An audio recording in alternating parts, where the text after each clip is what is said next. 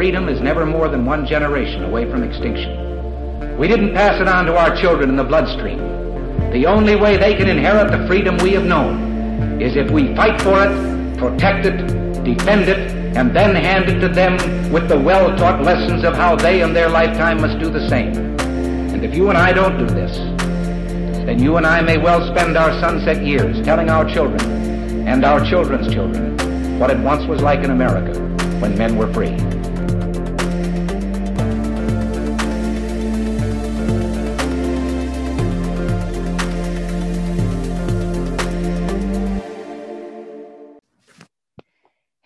Everybody. Welcome to episode number 292 of Gun Freedom Radio, where we engage, we educate, and we inform. We are brought to you by azfirearms.com, your nationwide hometown gun shop. I am one of your hosts, Cheryl Todd. And I'm the other guy, Dan Todd. Our theme today is No Better Government, and our guest is Erich Pratt. Erich is a senior vice president for Gun Owners of America, which is a national grassroots organization representing more than 2 million Americans dedicated to promoting their Second Amendment freedom to keep and bear arms. Pratt is also the author of a civil government textbook, The Constitutional Recipe for Freedom, written to teach civil government to high school students. Fantastic. Welcome back to the show, Erich. How are you? Oh, doing great. Uh, it's so good to be back with you guys. Thanks so much. Absolutely. Kind of a busy season, isn't it, Erich? a little bit. Very much so. Yeah. Uh, our Second Amendment rights are clearly under assault. I don't think there's any way we can pretty that up or, or make that any any nicer sounding than what it really is. Probably our whole Constitution. I wouldn't doubt that. And we are in an all hands on deck, DEF CON situation. And I wonder do you think, uh, president of the GOA, vice president of the GOA, did I overstate that? Is there a way to overstate the assault that our Second Amendment rights are under? Well, no, you're not overstating it. I mean, uh, you know, there's talk of uh, executive orders. Uh, Congress is changing the rules to bring gun control to the floor. In fact, uh, two bills are coming to the floor uh, of the House, and they're going to try to send that over to the Senate as quickly as they can. Uh, one of the bills, H.R. 8, would make it a crime for a person just to transfer a gun to someone else. And, you know, it gives a few ex- exceptions, and, and but there's a lot of problems with this bill. The biggest is the threat of registration because every transfer of a gun would have to go through gov- government screening if this bill passes. But at its core, H.R. 8 would make it a crime just to hand a gun to somebody if you don't go through the proper government screening. And of course, you know, they they graciously, air quotes there, uh, you know, give us some limited exceptions, but really they're all traps. I mean, you know, for example, the bill says that uh, you know graciously would allow you to give your gun a, a gun to your daughter, uh, but not to her husband. Uh, and you could also gift a, uh, a gun to your son, but you better not do it in exchange for his doing work around the house or in the yard or anything like that. So, you know, you've got these few exceptions in the bill, but here's the problem. You know, the left, today's exceptions are always tomorrow's loopholes. I mean, can't you just hear the left saying, oh, sure, you know, you can't give uh, a gun to your son in law, but you can give a gun to your daughter who's married to him. That's the the son-in-law loophole. I mean, you, you can already start writing their script for them. I mean, this is how the left advances gun control piecemeal. Whatever is allowable freedom today, they call it a, a loophole. Uh, but again, the biggest problem with HR 8 and this is the thing that that the left has been after for a long time is registration even the obama administration admitted in 2013 that the only way to make universal background checks effective is to have universal registration because that's what they're after. And that way they can enforce any future gun ban. So that that's clearly probably the most pernicious bill that we're going to be seeing coming down the pike. Man there's so much there. Mm-hmm. There's just so much. I mean, I can't believe, you know, we know that that's what they want. It's the registration. Mhm. It's- Yes. They've been trying that since But but is registration ever the end goal of of things? I mean, if we look historically, That's a start. that's it. That's right. That's right. It- it- Registration is just a tool that they use later when they want confiscation.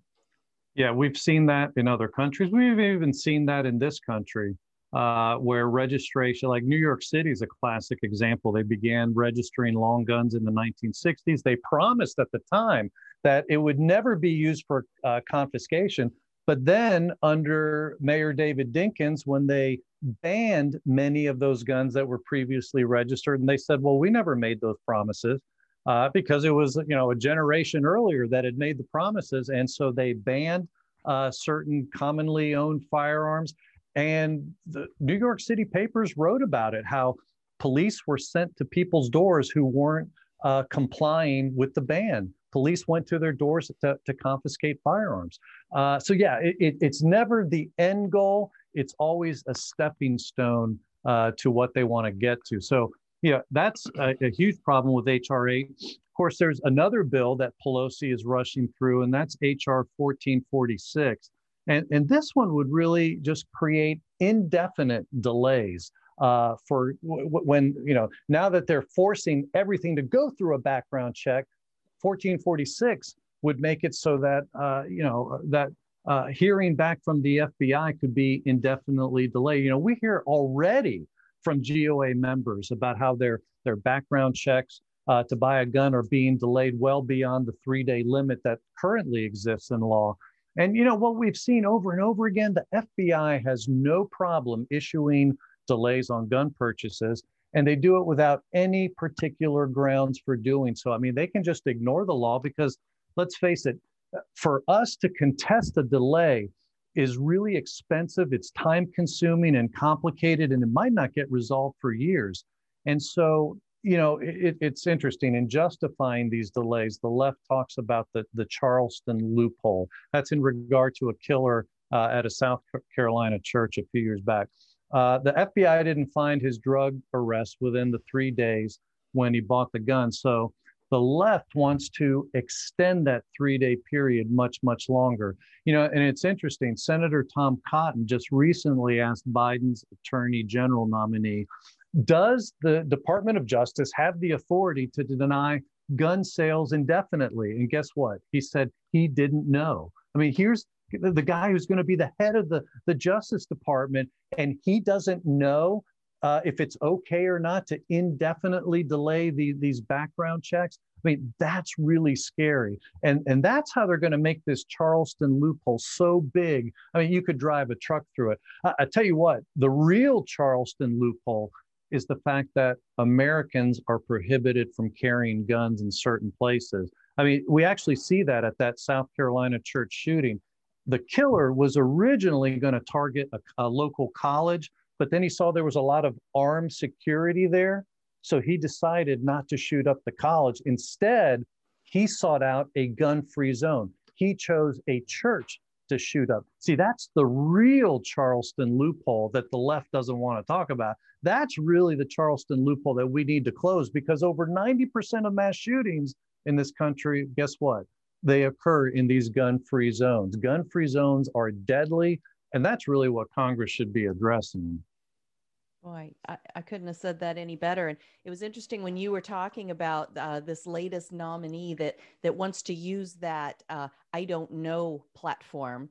Uh, the last time that that it hit me the same way as it did just now when you said it was back when uh, Director of the FBI James Comey was being questioned about online sales and he and the question was so how does this work when somebody purchases a gun online and he said you know i don't know. And we were i mean we are gun store owners and we are held to the letter of the law that's going to eventually be enforced by federal right uh, laws yep. uh, as it works its way up the chain. And we were just aghast. And at that time it was before so much about you know whatever you believe about the the the FBI as an organization or the people that work on the ground before we knew anything that made us you know kind of tilt our head like a hmm what's going on here and uh, and and I defended him at the time. I was I said, you know, well he's it, he's got a lot of things he's got to know. Maybe he just doesn't know about this one particular piece. But now I see that that I don't know platform is just a way that nobody nothing can stick to them later, right? Right. Oh yeah. I, I think tyrants love that excuse. I mean, before the FBI director, of course, uh, there was Sergeant Schultz. You know, uh, I know nothing. Right. I mean, that's just classic. Erich, when are they going to realize, Congress going to realize that um, they can make all the laws they want, but the criminals are still going to break them? The criminals, what they're doing is they're making uh, honest citizens yes go through all these loopholes to stop criminals that they keep releasing out of jail and keep giving them a second pass. We need it, it, that's where it yeah. needs to be addressed. It's so backward. Uh, you're absolutely right. Uh, the, the, laws that they're creating are only going to affect us, the good guys, and the bad guys. Yeah, they, they, they steal the guns. Uh, they pay people uh, to buy guns for them uh, if they have a record. Uh, you, you, know, or they or they could just make them from scratch. Heck, I mean, they find guns in prisons that you know are made from just odd objects. I mean, there's just absolutely no way that you're going to stop bad guys from getting their hands on guns. I mean, any more than, I mean, look, you know, we had a, you know, whatever you think about the war on drugs, we had it for a long time. And does anybody really want to say that uh, it, has been effective uh, and that they stopped drugs from coming into the country? Uh, you know, so, you know, the whole idea of banning something, uh, but w- what's particularly pernicious about this is they're, they're trying to ban or severely restrict an item that is constitutionally protected. You know, the Second Amendment says shall not be infringed. And that's because it is a God given right that every man and woman has to be able to protect themselves, protect their family. And uh, so that that's why Gun Owners of America uh, is fighting this so vigorously, why we're mobilizing people uh, to put heat on their legislators, because uh, we, we've got to get this stopped. Because really, uh, it is being aimed at us. And, uh, you know, it, it it's uh, just a total lie or excuse when they claim this is about stopping crime. Right. And we got to remind all the listeners isn't anybody that gets elected have to uh, swear to uphold the Constitution? Don't they have to swear to that? Yes. Most of them act like they they have never even heard of such well, a document. What about but... the guy, the governor in New Jersey that says uh, the it's it's it's not it's above his pay grade. Mm-hmm. The Constitution's above his pay grade. So I mean, come on. He's you know? a gem, right? He is just a gem. All right. So um, uh, with over eight and a half million, it's got to be probably much closer to nine million by now. Uh, brand new gun owners across this nation. Uh, it that has just happened in the last 12 months why would now be the time for politicians to be taking such a hard stance against our rights to keep and bear arms? Doesn't that feel or sound a little bit tone deaf? Oh, yeah, totally. Uh, absolutely.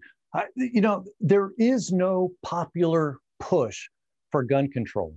Uh, it, it's interesting. Gallup, uh, the organization Gallup, the, the polling organization, they every month ask Americans a question uh, what is the most important problem facing America? And in February, the desire for gun control, in other words, uh, you know, we need more gun control. That's the problem. The desire for gun control was not even in the top 20 answers. Less than 1% of Americans uh, said that th- that was the biggest thing. You know, we need more gun control. You know what was at the top? I mean, COVID was at the top, okay? But right under COVID, number two, you, you want to know what's there? Disgust with politicians, poor government leadership. I mean, people are sick of the politicians. By the way, disgust with the media was also uh, much higher than gun control. So, you know, I, I, think what is happening here, you know, gun control is just a total red herring. You know, it's like Pelosi and company are saying, hey, don't look at us. Look at this shiny object over here. See, I mean, this is a distraction. The left hates the Constitution so much. They they hate really they, they hate freedom so much they're willing to sacrifice seats in Congress to get gun control passed. Yeah, it's interesting. In 1994, the Democrats, uh, you, will remember, passed the Brady Law. uh, which was the background checks. They passed a ban on commonly owned firearms, the semi-auto ban, and they got hammered in the 94 elections. They lost the control of Congress for like the first time in 40 years. And President Clinton said at the, in fact, he said numerous times over the next few years, many times, he said it was that gun control that cost him the control of the Congress. Well, you know, it's interesting that election had a chilling effect on the Democrats' ability to push gun control after that. So now what they're doing is they're pushing policies that they think has the support of a majority of Americans, and, and they have polling, you know, that they say supports this. Of course, it's the same pollsters that were telling them uh, that Americans favored the semi-auto ban and and the Brady law, and and those pollsters were wrong then. You know, just like how they're usually wrong about most elections. Uh, you know, the pollsters are just always getting it wrong. But you know, they claim that gun owners support universal background checks. I think Democrats are going to have a huge surprise for them. Uh, a national poll over 17,000 gun owners found that 92% of them would not vote to reelect a legislator who supported universal background checks. Know, so uh, as uh, Dirty Harry used to say, hey, uh, do you feel lucky, Nancy? That's great. Yeah, because I mean, it's only uh, a year and some change before we get to to vote again on some of mm. these seats. And i do think that that they're taking quite a risk with the direction that they're going. And it, it really is going to be up to it always is up to each and every individual citizen being involved even you know themselves reading the documents this big thick document that I'm holding here is all of like 50 pages long, and it is our recipe book for how to run a nation. There were people that fought, bled, starved, and died to have the opportunity to put quill to parchment to write our Constitution and our Bill of Rights. And I, I don't think it's too much to ask for each of us to take the hour that it takes to read this and then be involved and speak to our legislators respectfully and help them because they're called uh, representatives, right? How can they represent us if we don't speak to them and tell them who we are and how to represent us? And how can we tell them to represent us based on this if we haven't familiarized ourselves with it? And you, Erich, uh, clearly must understand this because you have written a book called The Constitutional Recipe for Freedom, and you teach it to high school students. And I think that that is amazing. And I want you to talk to us about your experiences doing that because we can't protect an inheritance. This is our inheritance. Mm. We can't protect an inheritance that we don't even know anything about. Yeah, you know, I love teaching. I love teaching kids. Uh, I've been teaching high school students for 20 years in, in my off hours. Um, and, you know, I, I, wanted to teach government. Um, I couldn't, at the time, I couldn't find a book that, that I really liked. So I ended up writing my own, which is what you were referring to, the Constitutional Recipe for Freedom.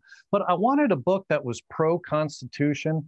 Uh, in fact, uh, the, the book requires, and, and as part of the class that, that I teach, I require my students uh, to read the entire Constitution and to summarize it. But I, I wanted a book, a government book that was pro Constitution, pro freedom, pro founding fathers.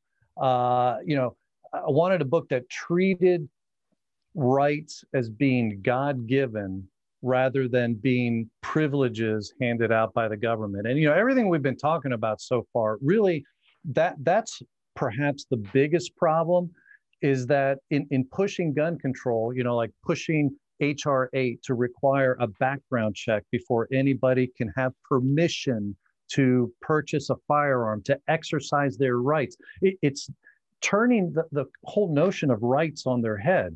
You know, if our rights come from God, uh, as the Declaration of Independence says, uh, then that means th- th- that they are inalienable. They cannot be infringed. We don't have to get permission to exercise those rights. I mean, and think about other rights that we have getting married, having children, speaking freely, traveling freely. You don't have to get permission from the government to do those things. And neither should it be one of our most basic rights, which is the, the right to protect ourselves. Um, so, anyway, that's you know what I wanted to to bring uh, to students, and uh, you know the exciting thing is that truth is very powerful. I mean, it changes people. Um, I've heard a lot of testimonials to that effect in in uh, with the students I've, I've uh, taught. I think one of the mo- more dramatic stories. Uh, I remember uh, this was years ago, but there was a gal who, uh, through the class, just kept. I mean, just challenging almost everything I said, like in every class and um, and, and and that was actually fine. I mean, you know, it was all respectful, and and my response to her was respectful, and and it provided actually for really good debate during the entire. And when I say debate, I mean in, in the very nicest way possible. But I, I think it really helped give students, you know, both sides of an issue. Well, fast forward to later, I was on a a um, uh, a mission trip with one of my teenagers uh, it was a mission trip to, to Honduras. And anyway, she was on that trip.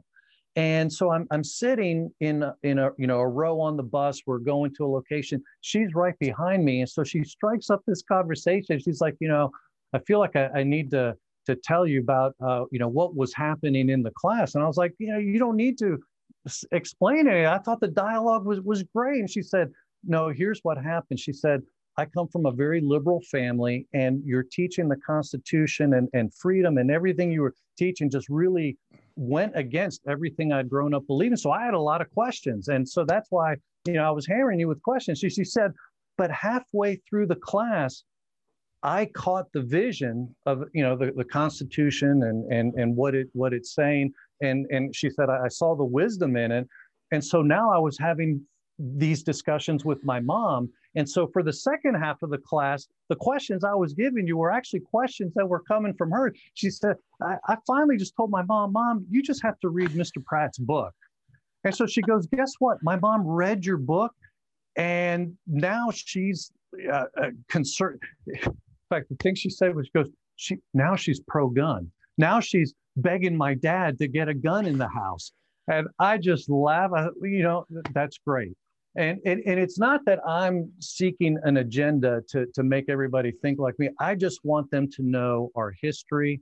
And I think for a lot of students, it, it you know, a, a lot of students tell me, you know, I was already oriented this way, but now this gives me uh, the, the, reasons for it. And, and it's helped me to defend what I already believe. But anyway, it's exciting stuff. Uh, you know, uh, the, the truth sets people free, and it's exciting to see the blinders come off. Erich, you need to teach. You need to your teachings need to be franchised all over the country because half the half the schools they don't even teach the Constitution. We just, I, you know, I'm 65. I just got the tail end of it. We didn't really go into the Constitution that much. We had to do that on our own. So, you know, doing what you're doing is great. If we could do that all across the country, then maybe people would wake up. Uh, I, would love to. Uh, you know, actually, in the um, through the class that I teach, I've actually taught kids all over the world. I mean, typically they're, you know, American kids who are stationed, you know, their parents are stationed in the State Department or they're in the military. Uh, I mean, I've had kids who, uh, you know, when I'm teaching it, they're, uh, they're uh, for them, it's, uh, you know, 1030 at night. Uh, kind of mm-hmm. thing. I've had other kids who are getting up at five in the morning because they're on the West Coast when I'm on the East Coast. I mean, so it's it's been a fun experience just uh, having kids really globally all over the world. Great. That's incredible. I absolutely love it. And I it has to be transformative. And then for you to share that story just solidifies in my mind what I think I think you cannot not have that experience if you're truly open to uh, hearing and learning and considering other people's ideas.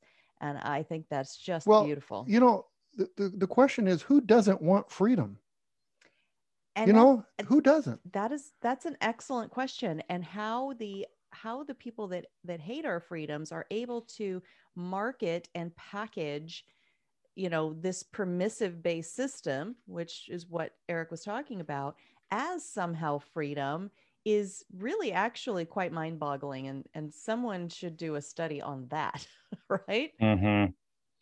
Well, you know, and you guys know there's one political party that is the greatest threat to freedom. I mean, but let's face it, both political parties have been a danger to our freedom at times, mm-hmm. and we have fought uh, Democrats and Republicans mm-hmm. uh, and fought to defeat them at the polls uh, mm-hmm. when uh, the the you know when necessary.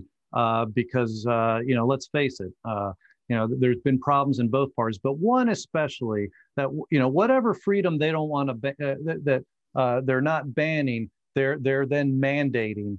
uh, you know, so they're they're either for for bans you know, like firearms, or, or, they're mandating that you act in a certain way or wear a certain thing. I mean, it's, uh, you know, I think people have had enough of this. And, and already, I mean, one of the things I, I was gratified to see, uh, I think it was yet another Gallup poll for the first time in history.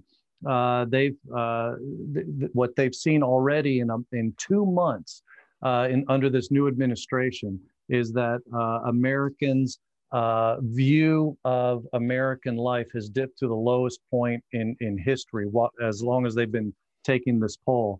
Uh, so, you know, things may be looking up for the next election, although, as you pointed out, we, we have to grin and bear it for the next uh, year and a half or so.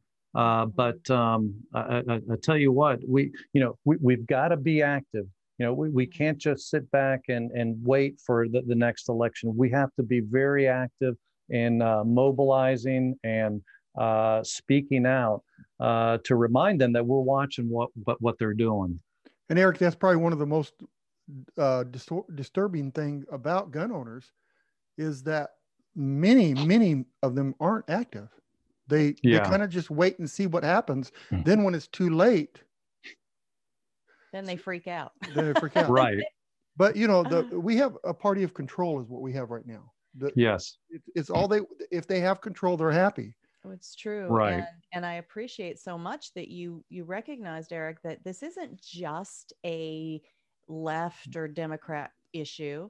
Uh, there are, I think, the the huge push that we're seeing from the platform of the Democrats, uh, you know, may not be at my Democratic neighbor or the the lady I know in the grocery store who ascribes to being a Democrat but it's the party platform. There's yes. such a push that it's actually giving an awful lot of cover to people who are wearing the big R, the big Republican, you know, sign on their chest, that they are, are doing things that we would absolutely not agree with if we were tuned in to what's happening. And then we have an organization like yourself that you're nonpartisan, right? Why? Because the Second Amendment is nonpartisan. Right. Our Constitution is nonpartisan, and you're out there fighting for people who who are shoulder to shoulder with you and people that are fighting against you because this is the best recipe for the greatest experiment of all of mankind our constitution our bill of rights for for the united states um, but what is the GOA, Gun Owners of America? What are you doing that is that differentiates you uh, from maybe other Second Amendment advocate groups or activist groups uh, that are out there? Well, as you mentioned earlier, we, we represent more than 2 million gun owners. And in, in fighting gun control, we refuse to fight by supporting gun control light. Uh, and and that's an approach, sadly, that, that sometimes we see others take as you know th- this desire for compromise. Uh, I'll give you an example. In 2013, uh, there was a couple of organizations that uh, at the national level that were trying to fight Obama's gun control by supporting universal background checks. You know the, the so-called Manchin Toomey uh, bill, and we opposed that approach. And in the end, when we won, the New York Times credited GOA with killing Manchin-Toomey and Obama's gun control. And the way we did it was by mobilizing our grassroots members nationwide, putting the heat on Republican legislators because they were the ones who were considering. So, I mean, we, we knew Democrats were going to support it. We had to keep the Republicans in line, and, and some of them were considering support for it. But our message was we want no gun control, no compromises, no Manchin Toomey, no other, you know, let's tweak this or that, none zippo nada. And guess what? That message won out.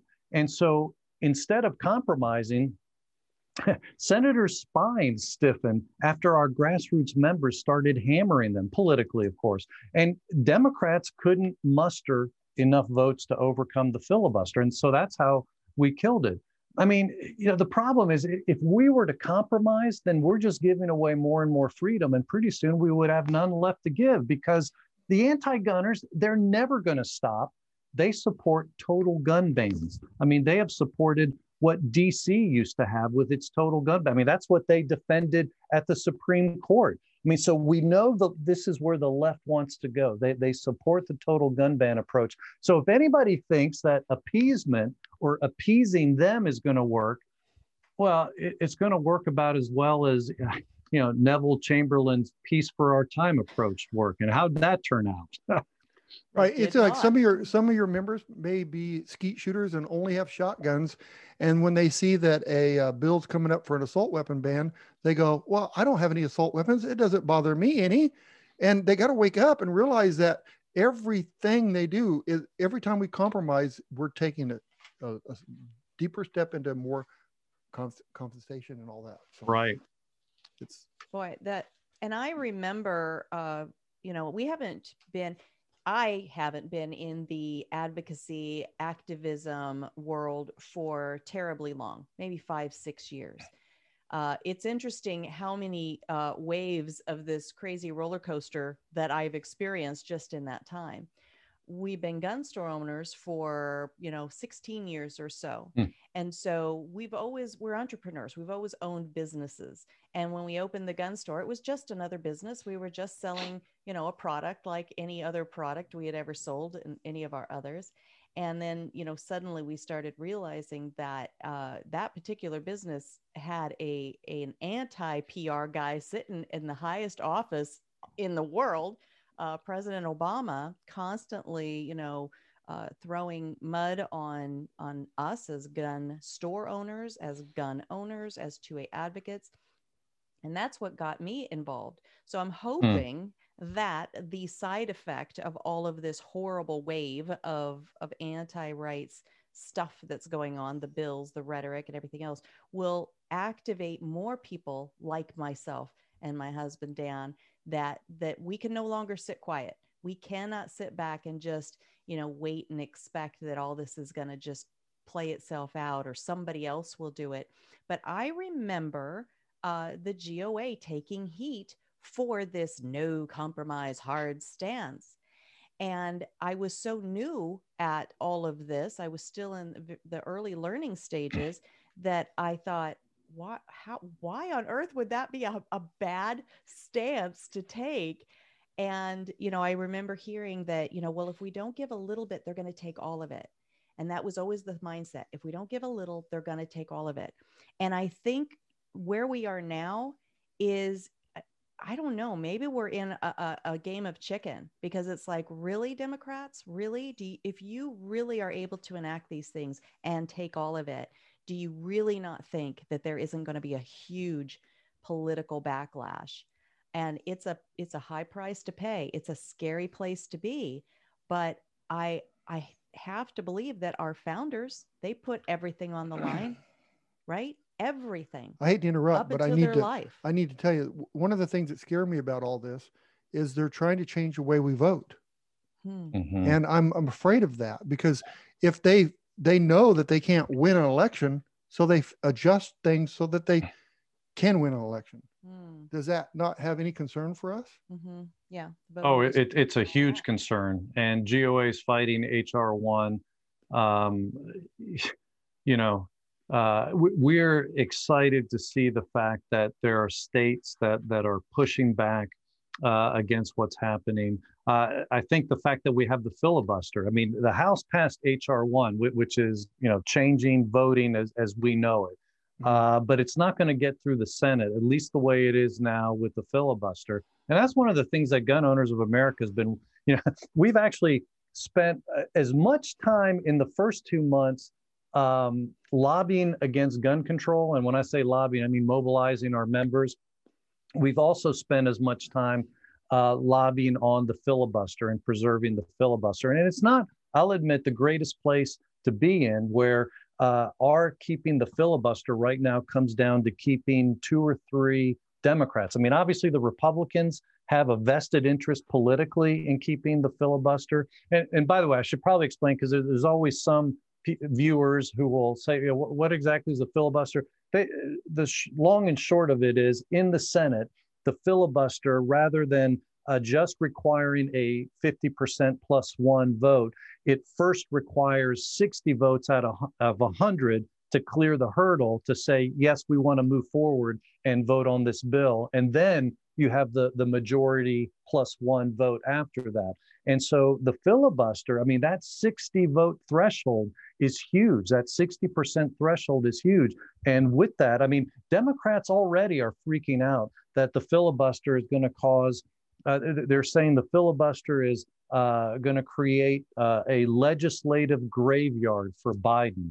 Well, you know, that that happened too when the Republicans were in power. I mean, there were things that, you know, we wanted to get reciprocity passed. We got it passed in the House. We couldn't get it past the filibuster in the Senate. Uh, it doesn't mean, you know, you throw out the filibuster because there's going to be times when your guys are in the minority and you definitely want that filibuster. So, anyway, that's, um, you know, the good news is we still have that filibuster. We're still working hard to keep that. And right now, uh, it looks like we have the votes locked in. That's awesome. Is there any Democrats that are true rights people, like gun rights? And it, it, do we have any? I know there's some that like guns. There, there's a few, but are there any that are just like I, am a constitutionalist Democrat? Is there? No. No, no. I, I, mean, you, have got two or th- you've got a few that will talk about how they love their guns and, and things like that. Uh, but you know, Manchin, who maybe is the most moderate of all the Democrats, I mean, he was the one who was uh, one of the co-authors of the Manchin Toomey bill uh, eight years ago to impose universal background, universal uh, registration checks. So no, there's uh, none righteous, no, not one on uh, at the national level in the Democrat Party in the Senate. That is a shame. And the GOA, uh, you do work at the the federal level with all of these HRs that you've been mentioning mm-hmm. are federal bills, uh, but right. you're also always active to to at least encourage people to be involved in their state uh, politics as well. Yes. Absolutely, yeah. We have uh, several state directors around the country, and for states that we don't have uh, a particular state director, we have a, a national state director uh, that handles those other states. So yes, we've been very involved in uh, uh, in, in two of the, the, the big, I should say, three issues that we've been involved in. Uh, we've been working hard to pass constitutional carry. In fact, we were the first national pro-gun group at the federal level pushing that. Uh, we've been pushing the uh, making states a sanctuary states uh, where they're not going to help the feds enforce gun control. And the other thing we've been doing is is fighting against red flag laws and and keeping that from uh, passing. Uh, there would be more states with red flag laws if if we hadn't been mobilizing our members to oppose it. Because for a while, when when red flags was kind of a new thing, there were a lot of Republicans around the country that thought, oh, this is kind of like a middle approach way, like a, a compromise way that both sides support. And so our members help educate them on that, that no, this is a, an extreme violation of the Constitution where you're taking people's guns before they've been convicted of a crime. I mean, where's the due process? That's horrid. And so, uh, anyway, so I think we've put a tourniquet on that and uh, stopped the, the flood of states that initially were, were moving towards that. Well, I, I, I read a meme a couple days ago, and I don't know if I got it right, but I'm going to try because it's important they said that you know so like we have a governor right if you have a governor that's you know really strong on guns and everything else and you pass a law you say well we have this governor so everything can be fine but you have to think about who's going to be in place next time. Who's right. our next official? Because then they start abusing so we need to completely remove the law. Mm-hmm. absolutely. Absolutely. So uh speaking of states, you and I are going to be visiting the same state very soon to take part in uh, an awesome speaker event. It's an event in Florida on Saturday, March 20th called Freedom Not Fear, put on by Florida Carry. And I love when I see one uh, 2A organization supporting another 2A organization because we got an awful lot of sibling rivalry sometimes that takes place among our different groups. Um, and for you to to step up and, and come out and be a speaker at that just really spoke highly of you to me. And um, can you just talk to us a little bit about that event and and what you, plan to share there? Absolutely. So it's uh, an open carry event. Uh, right now, uh, over 40 states uh, do allow open carry. Florida does not, with the exception of if, if you're camping or fishing. So this is a camping event where uh, people will be able to op- open carry.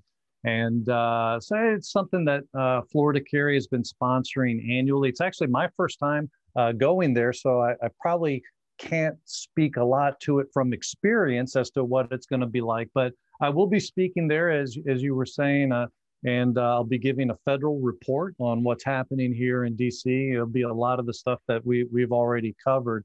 Uh, but I, I, think you know one of the big things that I just want to impart to people is just to uh, encourage them that this is a battle that we can win. You know, we were just talking about the filibuster in the Senate.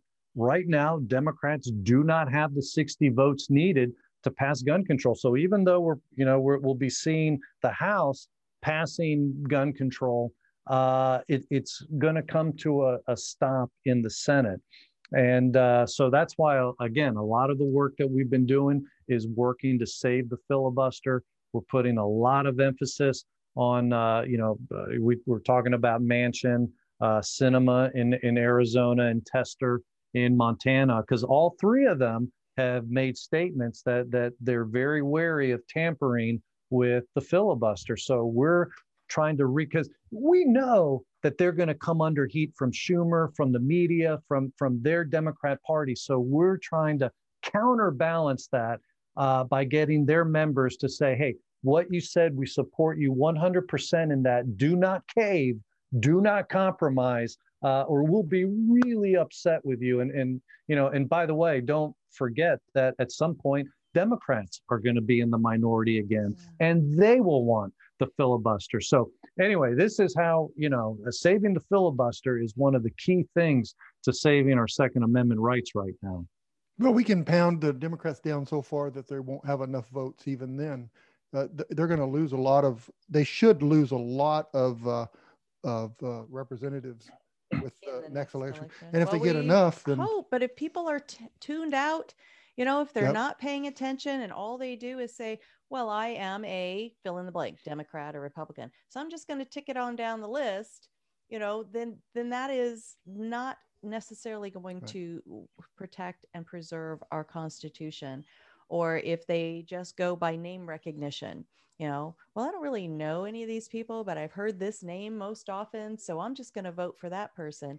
It's like that, that is not a representative, no. a way to, to elect a representative government. And we just really need to, to help people better understand and, and messaging and, uh, you know, going to these speaker events where we're, we're on the ground talking to real live human beings, which has been so interrupted this past year because of the, the COVID stuff. Um, this is so important. And, you know, speaking to your spheres of influence, you know, people that, mm-hmm. you know, taking that chance to, to share your ideas with people who may or may not agree with you, just like, you know, Erich's example of, you know, teaching a high school class and, you know, not just taking the safe route and, and saying, oh, yes you know young lady i i totally respect your what is it called? Your truth you know? It's like you know you, you you can say that in certain ways but then you don't stop there. You you continue to say and then here's my truth right? So uh and it's backed up by you know a couple hundred years of of something called the Constitution. So uh, I really admire and applaud the work that that you're doing on all levels. But Erich, you Erich. know too the you know if you want to talk to somebody that's on the other side, they're pounded so hard on the other side they haven't they don't even know how to debate it. Mm-hmm. All they all they know how to do is get angry when you don't agree with them. Mm-hmm. And so when you have students that will come up to you and and talk to you, that's a gift. It really you know? is, yes. It really it because there might be some things that you're you're locked on that maybe you you're not right on. And so we need to see both sides. And the problem is you can't talk to them. They won't let you talk to them. Mm-hmm. Yeah. No, uh, it, has been a, a, wonderful opportunity uh, having that uh, to talk to students, and, and you know, and I think in a lot of cases, um, you know, they're still for. It, it's one reason why I like high school uh, students because they're still formulating uh, their thinking. Um, but I, I, love what you were saying about, you know, uh, speaking to your sphere of influence. You know, I'm, I'm a father who has uh, 10 kids. Uh, they're all extremely pro gun. You know, I haven't let the culture uh, affect their view because, and, and so we, we talk about these things. We talk about them around the dinner table, the breakfast table, uh, and, and, not just guns. I mean, you know, issues, freedom issues. Um, you know, I, I, take them all to the range. Um, we've brought friends to the range who were initially very anti-gun, but were curious and left that range uh, complete. Well, I, I, shouldn't say completely pro-gun, but pro-gun. Uh, in, in, other words, with, with, a much different perspective than they had when when they went in. Uh, so, you know, th- these are things that you can't necessarily you know, you may not be able to reach them through your show. The New York Times may not be able to reach them, but it's that one-on-one, mm-hmm. uh, you know, speaking to the people, like you said, who are in our sphere. Uh, that makes a huge difference, and we should not neglect that. And that's what your two million uh, members need to realize is that influence by just taking them out, taking someone out that hasn't shot before, is probably the golden ticket. I think so. And, you know, we've said a lot uh, over this past year that, you know, uh, being a, a member of an organization like the GOA is important, but it's part of doing your part, right? So you still have to do the individual advocacy and the individual work, you know, going to the ballot box, uh, in, educated on what you're doing, um, and then also being part of a member organization kind of is that is you know we can't use the word force multiplier anymore because somehow you know that gets you on a list that you're inciting violence but but for, for you know for the context of this conversation that's really what it is is it's is helping people see that there are other people in this conversation with you and helps to to keep us from being so duped it's so easy to get duped by what passes as news these days. And when you've got an organization that gives you the straight scoop, this is really what's going on, this is really what's in the bill, and this is really how it's going to impact not only your life, but your children's and your children's children's. And and the GOA does that. And I, I so appreciate the work that that you, you all do there. Well, thank you both. Thank you.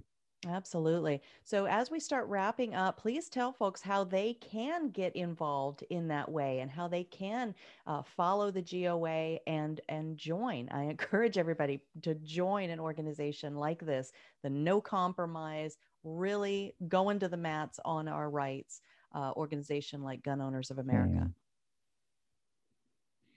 Well, probably the easiest way, uh, go on the web at gunowners.org uh, and I would just encourage people sign up for our free email alerts because uh, that is how we are defeating gun control. We're mobilizing people to the polls.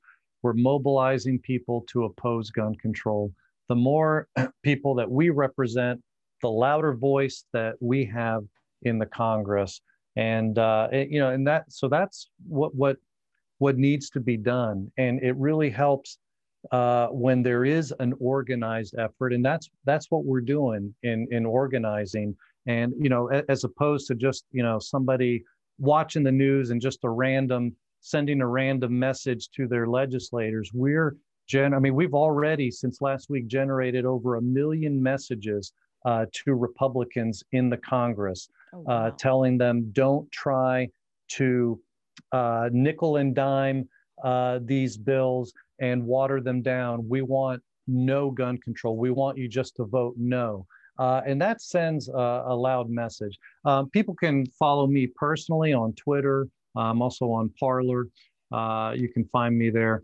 Uh, but I want to just uh, thank both of you for doing what you're doing and helping educate uh, people. Uh, that does a, a, tremendous service too. Just you know, uh, bringing freedom principles and and helping alert people to what's going on uh, in our country and the threats we're facing. So uh, you know, you're, you're, informing people while also uh, you know revealing the dangers that are out there and how they can get active. So I really appreciate that. Thank you. Thank How do they find your book, The Constitutional Recipe for Freedom?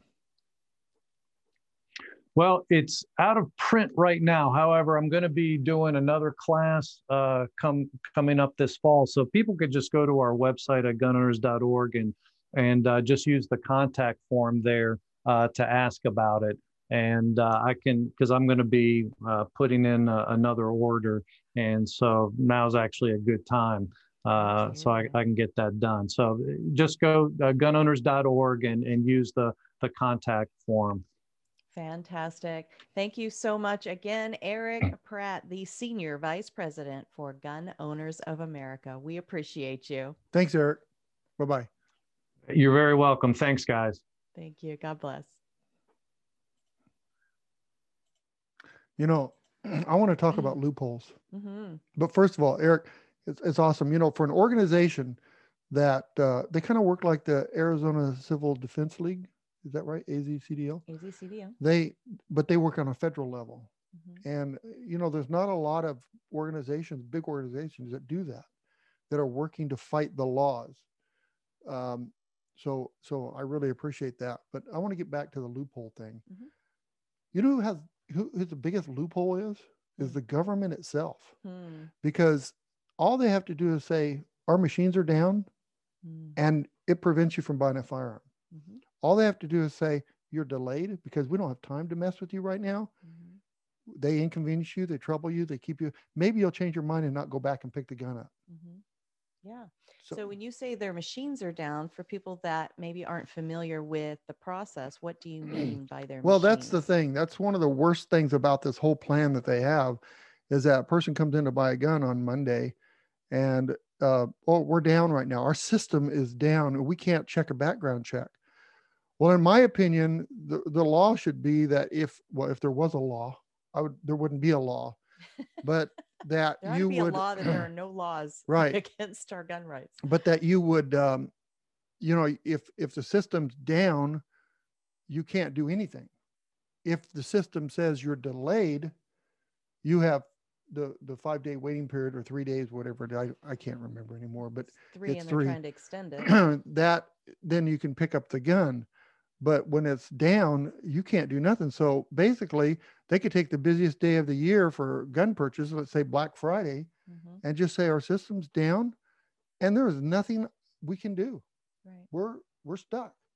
Now, and uh, you'll have to help me remember if this is an Arizona thing or it's federal. The federal. It's federal no, I'm saying when you uh, have a concealed carry license, mm-hmm. that oh, that's the yeah. only if yeah if you can sell to during an outage. Right. If you have a if you have a concealed carry, which I encourage everyone to go through the class and get, then you can buy a gun uh, over the counter. You show the concealed carry permit. You're already cleared for background, and you can walk out with the gun. You so, still fill out the form. Right. It just doesn't have to be called in because it's sort of like a pre-check at the at the airlines, right? Right. right. So so that part is good, but mm-hmm. There's times that we've delayed 20, 30 people in one day. Yeah. Denied we couldn't sell them a gun because because they were their system, the was system down. was down. Yeah. it is gun control by the the flick of a switch, really. Right. And and, and how we never know if there's going to be a, an outage of the the background check yeah.